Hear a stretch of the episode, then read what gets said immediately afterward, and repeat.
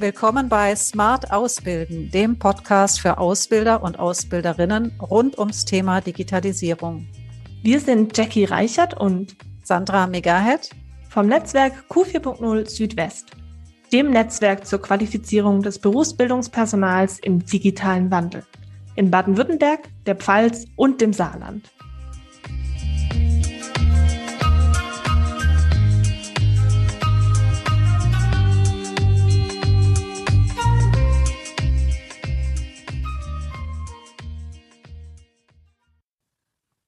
Heute freue ich mich sehr auf das Gespräch mit Jessica Selzer und Thomas Guse. Schön, dass Sie heute mit dabei sind. Dankeschön.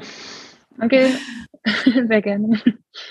Sie beide sind in Ihren Unternehmen verantwortlich für die IT-Ausbildung. Äh, Sie haben ja ganz frisch unseren allerersten Durchlauf des Online-Trainings Programmier neu vermitteln, agile Lehr- und Lernmethoden für IT-Fachberufe abgeschlossen. Also jetzt ganz frisch sozusagen im Ende November noch. Und das ist eben der Grund, warum ich Sie heute einlade, einfach mal von Ihren Erfahrungen zu berichten. Aber bevor wir gleich in die Praxis gehen, möchte ich unseren Hörer, Hörerinnen gerne Sie auch vorstellen, damit Sie auch wissen, woher Sie kommen und in welchen Unternehmen Sie tätig sind. Jessica Selzer ist gelernte IT-Systemkauffrau, und seit 2016 als Senior Engineer IT und IT-Ausbilderin bei IMS Gear in Donaueschingen beschäftigt.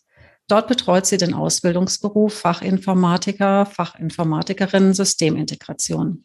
IMS Gear ist ein führendes Unternehmen der Zahnrad- und Getriebetechnik mit weltweit 3400 Mitarbeitenden. Hauptstandort ist Donaueschingen und darüber hinaus gibt es vier weitere Standorte im Schwarzwald-Baar-Kreis sowie im Ausland. Thomas Guse ist bei ähm, IFM in Tettnang seit 2018 Ausbilder für IT-Berufe und dort ist er für die Fachinformatiker sowie die Studierenden der Dualen Hochschule Baden-Württemberg Informatik und Wirtschaftsinformatik zuständig. Die IFM Unternehmensgruppe ist spezialisiert auf innovative Sensoren, Steuerung und Systeme für die industrielle Automatisierung und Digitalisierung. Weltweit hat das Unternehmen sieben 7300 Mitarbeitende und die Hauptstandorte sind Tettnang am Bodensee, Essen und Siegen. Also ich begrüße Sie jeweils, Frau Selser ja aus Donaueschingen, und ähm, Herrn Kruse direkt aus Tettnang. Wie gesagt, Sie haben ja gerade das Training abgeschlossen, Programmieren neu vermitteln. Das ist ein reines Online-Training. Vielleicht können Sie ja noch, weil es ja auch relativ kurz noch zurückliegt, mit drei Schlagwörtern oder Art Hashtags beschreiben, zusammenfassen, was, was so Ihre Erfahrungen oder ja, Erinnerungen auch an das Training sind. Frau Selzer, wollen Sie einen Anfang machen?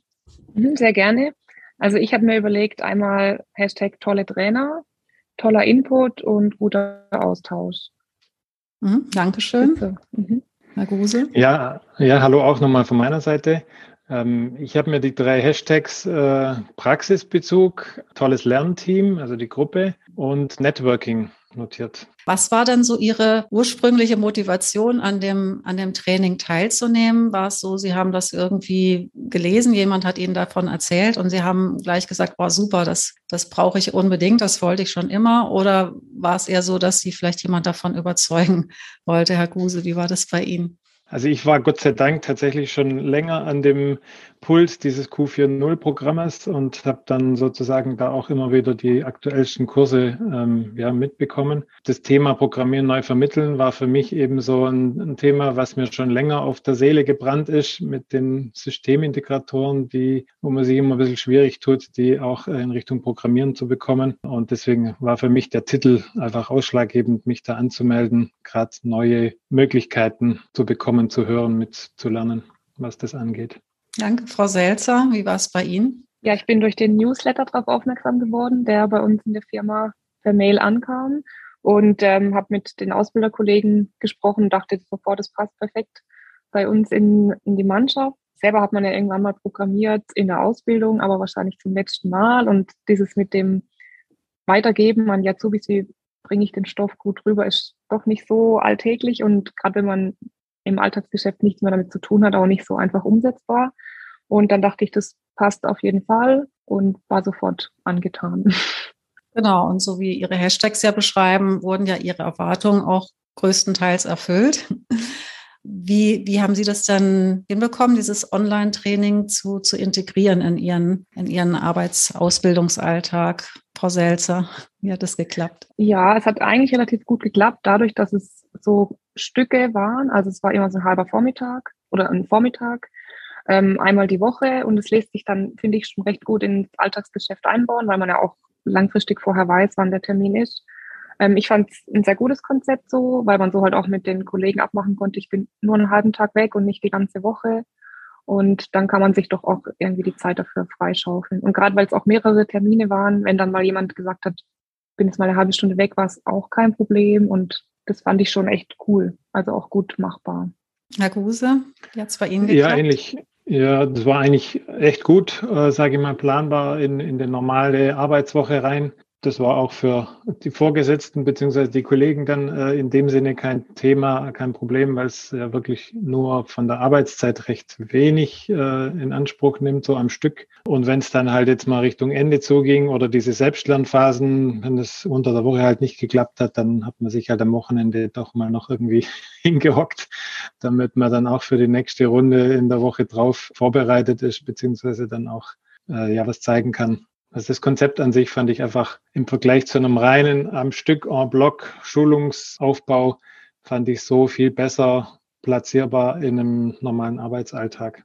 Genau, und Sie hatten ja auch, Herr Guse, ähm, auch angesprochen, dieses Networking. Hat es dann sozusagen zwischen den einzelnen Modulen dann auch stattgefunden oder eben nur bei den Terminen, wo man sich dann auch getroffen hat?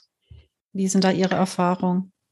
Nee, also es gab tatsächlich auch äh, in der Phase dazwischen, in diesen Selbstlern- bzw. Projektvorbereitungsphasen, ähm, die Möglichkeit über dieses ähm, Online-System eben sich auszutauschen, äh, gegebenenfalls Projektideen da mal reinzuposten, Kommentaren von den, von den anderen äh, Kursteilnehmern zu bekommen, Tipps ähm, und dann an, der, an diesem einen Abend in dieser Community of Practice dann auch nochmal äh, Feedback einzuholen, auch von den Trainern, dass die richtige Richtung ist, wo man sich da überlegt hat, oder eben halt nochmal Tipps abholen. Ja. Also dieses Networking hat eigentlich dauerhaft stattgefunden, sage ich mal. Frau Selzer, haben Sie sich auch dann zwischendrin vernetzen können mit, mit anderen Teilnehmenden oder sind jetzt vielleicht sogar noch im Kontakt mit manchen?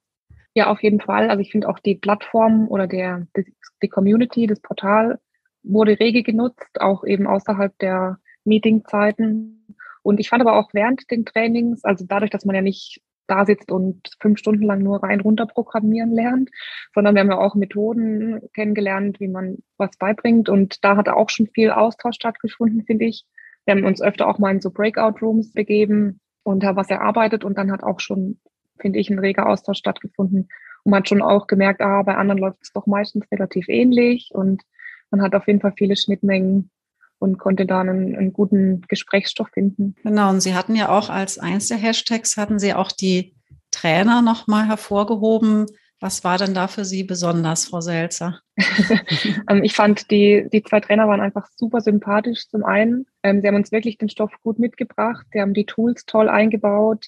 Es war eben sehr dynamisch so, also auch nicht so, so ja, weiß nicht, bei manchen Schulen ist es vielleicht manchmal ein bisschen steif oder ex, äh, extrem eng getaktet und es haben die wirklich toll gemacht und einmal den, den technischen Bereich und auch die, ähm, ja, die Didaktik und die Methodik, die uns da vermittelt wurde. Also die zwei haben das wirklich super gemacht und sind auf jeden Fall sehr positiv in Erinnerung geblieben. Dann Herr Guse, Sie hatten ja auch schon mal berichtet, dass Sie ja, glaube ich, einen der Trainer schon kannten aus einem anderen Training, was Sie im Netzwerk Q4.0 absolviert haben. Genau, also den Harald Eder, den hatte ich äh, vorhin schon gekannt. Zwar nicht aus dem Training, aber aus einem, das war glaube ich ein Vortrag oder so. Ah, ja. mhm. ähm, war mir eben halt von daher schon bekannt, auch seine Art, äh, die Dinge zu vermitteln. Und er war auch Gast in einem Podcast, der ja auch über das Q40 ähm, da auch Bestandteil dieses, ähm, dieser Schulung war. Ja, von daher schon den einen oder anderen Berührungspunkt oder die Idee von ihm gehabt. Und diese Ideen, was er aus seiner Laufbahn einfach schon mit gebracht hat, das hat er da voll eingestreut und das hat man einfach gemerkt. Das hat immer wieder nochmal einen neuen Impuls, eine neue Idee gebracht, abgerundet mit den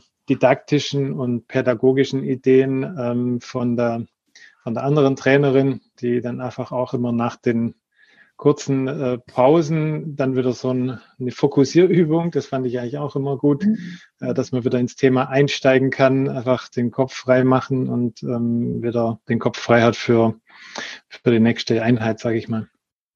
Kopf frei machen, da waren ja schon auch ähm, viele Inhalte drin. Was waren denn da so Ihre, so Ihre Highlights, auch inhaltlich, Herr Guse? Was hat Ihnen da am besten gefallen? Oder sagen, da konnte ich am meisten mitnehmen, auch für den Ausbildungsalltag? Also es waren ja letztendlich immer, ähm, es war ja schon so ein, ein roter Faden drin ähm, und an dem wir uns orientiert haben. Und äh, dann kamen immer wieder neue Elemente dazu, wie eben so, so ein Coding-Dojo, was wir tatsächlich mal in der Praxis, beziehungsweise erstmal in der Theorie ähm, selber verstanden haben, was das überhaupt ist, wie das funktioniert. Hm, da Und würde ich jetzt gleich, gleich mal einhaken ja. für unsere Hörer, ja. Hörerinnen. Können Sie kurz, kurz erklären, was sich dahinter verbirgt, ein Coding-Dojo? Ähm, also unterm Coding Dojo ist letztendlich, äh, ja, kann man sich vorstellen, wie eine, eine Lerngruppe, die gemeinsam eine Programmieraufgabe ähm, lösen möchte. Und es gibt äh, eine Person, die letztendlich am PC sitzt und, und tippt und die Maus bedient. Eine andere Person ähm, sagt dann dieser tippenden Person sozusagen, was denn jetzt äh, gemacht werden muss, macht quasi den Denker. Und ja, je nachdem, wie viel dann noch dabei sind, gibt es eine dritte Person, ähm, die das beobachtet und dann wird es immer rotiert. Diese, es gibt diese drei Rollen, werden letztendlich immer rotiert, so dass jeder äh, im Geiste mit bei der Aufgabe dabei ist, aber die Verantwortung sozusagen reihum geht. Ähm, und das geht immer bis zu einem, also man kann das zeitlich begrenzen oder bis zu einem, zum Beispiel bis zum nächsten Fehler oder bis zum nächsten Bug, den man beheben will. Äh, und dann wechselt man die Rollen und genau, schlüpft in die nächste Rolle. Also Jessica, du kannst mich gern korrigieren, wenn ich es falsch wiedergebe. passt, passt. Genau, also das war eines Ihrer Highlights, weil Sie sagen, da, da konnten Sie viel mitnehmen, Herr Guse. Und gab es noch andere Sachen? Ähm, ja, also das Scrum, Thema Scrum wurde einfach nochmal als ähm, Methode an sich vorgestellt und auch äh, in, ja, der eine oder andere hat das Thema dann in seinem Projekt, seinem Praxisprojekt aufgegriffen. Fand ich auch äh, nochmal interessant, darüber zu reden. Und was ganz äh, bei vielen hängen geblieben ist, ist das Personal Kanban. Also mhm. das Kanban-Board äh, ist ja aus den, ja, kommt ja eigentlich aus der Industrie, sage ich mal, so ein Ablaufsystem und ähm, da wurde jetzt eben spezialisiert nochmal auf das Personal Kanban, also diese Technologie sozusagen auf einen selber bezogen angewendet, dass man sich selber so ein bisschen ja, seine Aufgaben strukturiert, kanalisiert und auch ein, ein maximales Limit. Wir wissen ja, dass ähm, Multitasking nur eine Illusion ist, dass es Sinn macht, äh, immer nur eine gewisse Anzahl an Aufgaben parallel zu bearbeiten und sich da so ein bisschen drüber dann zu strukturieren. Und gerade in Bezug auf Azubis und Studenten ist das, glaube ich, eine ganz wichtige Sache, dass man sich darüber leichter tut oder die Azubis sich darüber zu strukturieren.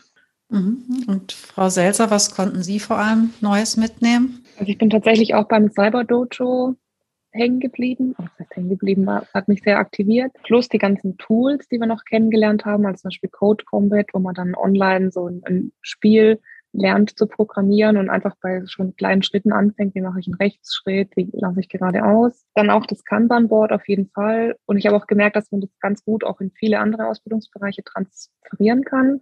Muss jetzt nicht nur beim Programmieren bleiben. Habe ich mir da so auch äh, mit auf meine To-Dos geschrieben, was dann gerne noch alles umsetzen möchte.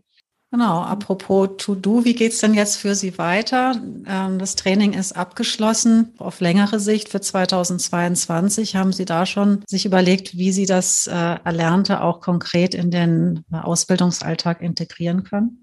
Ja, Ideen sind jede Menge da. Das ist auch immer so ein bisschen, also mein Problem, dass man sehr übermotiviert aus so einem Training rausgeht, viele neue ähm, Ideen mitgenommen, Tools und würde gerne am besten alles gleich umsetzen. Wir haben ja dieses Projekt gemacht gegen Ende des Trainings, wo jeder sich so ein Konzept überlegen musste, wie er denn diese gelernten Sachen als ähm, Methode einbauen kann. Und bei mir war das der IT-Roboter. Also wir haben hier einen Lego Mindstorms-Roboter angeschafft. Und das große Ziel ist, dass der irgendwann mal einen Zauberwürfel lösen kann. Und jetzt müssen wir natürlich erstmal anfangen, dass der überhaupt von alleine fahren kann. Aber das sind dann so einzelne Schritte und bin gespannt, wie das wird. Ist natürlich noch ein bisschen, man fängt jetzt halt erst an. Man hat noch nicht so den roten Faden jetzt genau in dem Projekt. Und jetzt immer ein bisschen so meine Hürde, wie läuft es nachher tatsächlich, wie klappt es in der Umsetzung, läuft es dann auch so, wie ich mir das vorstelle. Und da möchte ich auf jeden Fall im neuen Jahr mal rangehen und zumindest in kleinen Schritten anfangen, Mittelziele zu setzen und mal ein bisschen ausprobieren gehört ja auch dazu. Also auch schon wirklich sehr konkret. Wir freuen uns schon auf das Video, wenn es dann soweit ist mit dem Zauberwürfel. Ähm, Herr Guse, haben Sie auch schon was Konkretes vor? Den Impuls vom Harald Eder, dem Trainer, eben mitzunehmen, äh, einfach auch mal kleine Impulse zu setzen, das nicht irgendwie nur an einem großen Projekt aufzuhängen, sondern immer wieder, wenn sich anbietet, die ein oder andere Methode einfach mal ausprobieren und auch mit den Azubis gemeinsam neue Wege beschreiten. Also das habe ich mir vorgenommen. Und wenn's, wenn man dann feststellt, es ist im Moment vielleicht nicht die passende Methode oder hat nicht so richtig funktioniert, vielleicht nochmal nachjustieren oder andere Dinge ausprobieren. Es muss ja einfach passen, auch im, äh, im Arbeitsalltag und auf die Person einzeln dann auch nochmal passen. Ja, das ist ja schon wirklich auch fast schon ein schönes Schlusswort unseres heutigen Gespräches. Ähm, danke ich Ihnen auch ganz, ganz herzlich, äh, dass Sie sich die Zeit genommen haben und würde mich freuen, Sie dann vielleicht auch in einem anderen Kontext, in einem anderen Angebot vom Netzwerk Q4.0 wiederzusehen. Gerne, vielen Dank, vielen Dank für gerne. die Möglichkeit.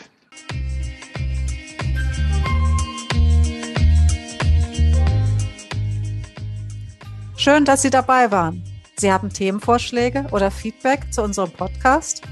Dann nehmen Sie gerne Kontakt mit uns auf unter biwe.de slash q40.